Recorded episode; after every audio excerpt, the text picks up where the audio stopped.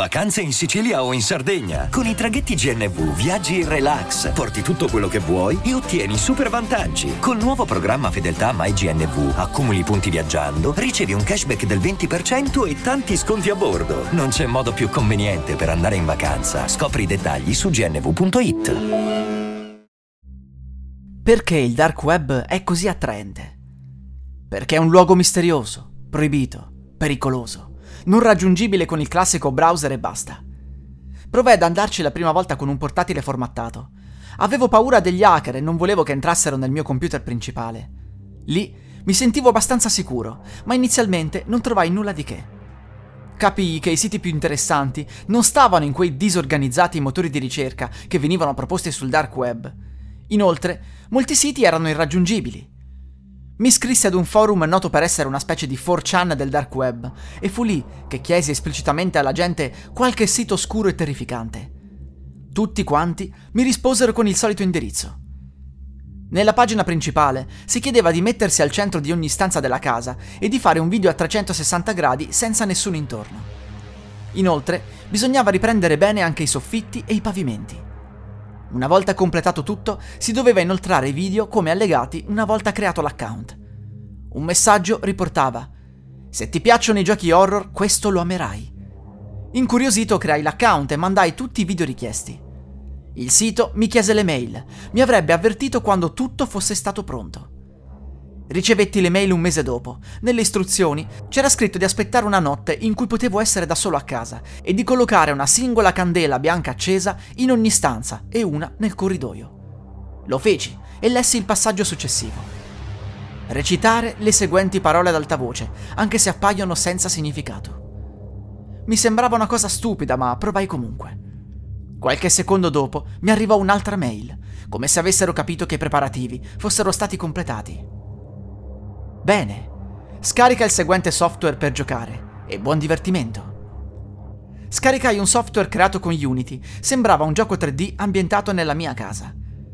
Potevo esplorare tutte le stanze e ogni tanto saltava fuori un demone o qualcosa. Inizialmente lo trovai divertente fino a che non accadde che esplorando feci cadere un soprammobile. Lo sentii cadere realmente, così andai a controllare. Rabbrividii. Era caduto proprio nel solito punto. Da lì in poi fu il delirio. Quando apparivano demoni potevo sentire dei rumori provenienti dalla stanza in questione. Un giorno, una specie di figura nera con le corna si posizionò dietro di me in virtuale. Ho sentito il suo fiato sul mio collo. Disinstallai il gioco e non feci più accesso al dark web. Forse è troppo tardi, però. Secondo me, ho dato il permesso a strane entità di entrare in casa mia. Il problema principale di chi vuole curiosare nel dark web è quello di scovare siti interessanti. Ebbene, da un po' di tempo a questa parte, gli indirizzi Onion vengono stampati su dei fogliettini di carta e nascosti in edifici abbandonati. Chi si imbatte in questi siti contribuisce a sua volta a diffondere il link stampando altrettanti bigliettini da nascondere in vari luoghi. Questo è il nuovo metodo di divulgazione dei siti del dark web. Dal momento che io e un mio amico eravamo appassionati di Urbex, ci mettemmo a cercare i vari bigliettini. Ne trovammo alcuni, ma approdavamo sempre su siti poco interessanti. Le persone si divertivano a creare semplici pagine web con qualche finto enigma e un paio di immagini raccapriccianti. Fino a che non trovammo Lucy's Angry. L'homepage del sito mostrava la foto di una ragazza arrabbiata con sottoscritto "Lucy è arrabbiata. E ora che hai trovato questo sito, è arrabbiata anche con te. Verrà a cercarti e se non fai quello che ti chiederà, si prenderà la tua vita".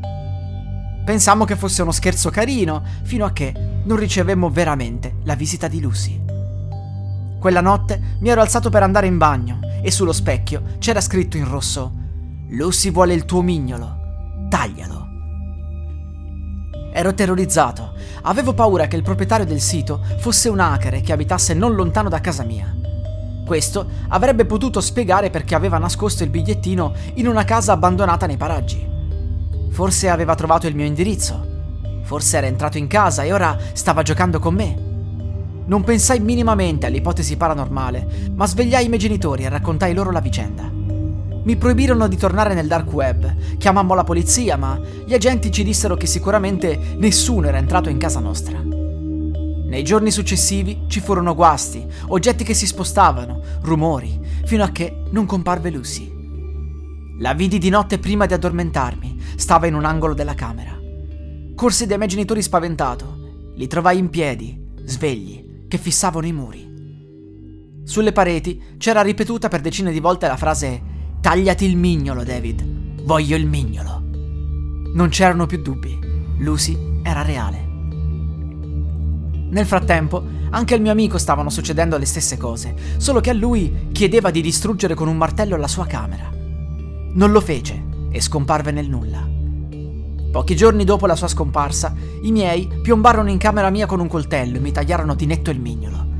Lucy scomparve, non cercai mai più nulla sul dark web. Non ho mai più rivisto il mio amico. La musica utilizzata è Blue Season e Echoes of Time di Kevin MacLeod. Musica in Creative Commons 4.0 by Attribution dal sito incompetech.com.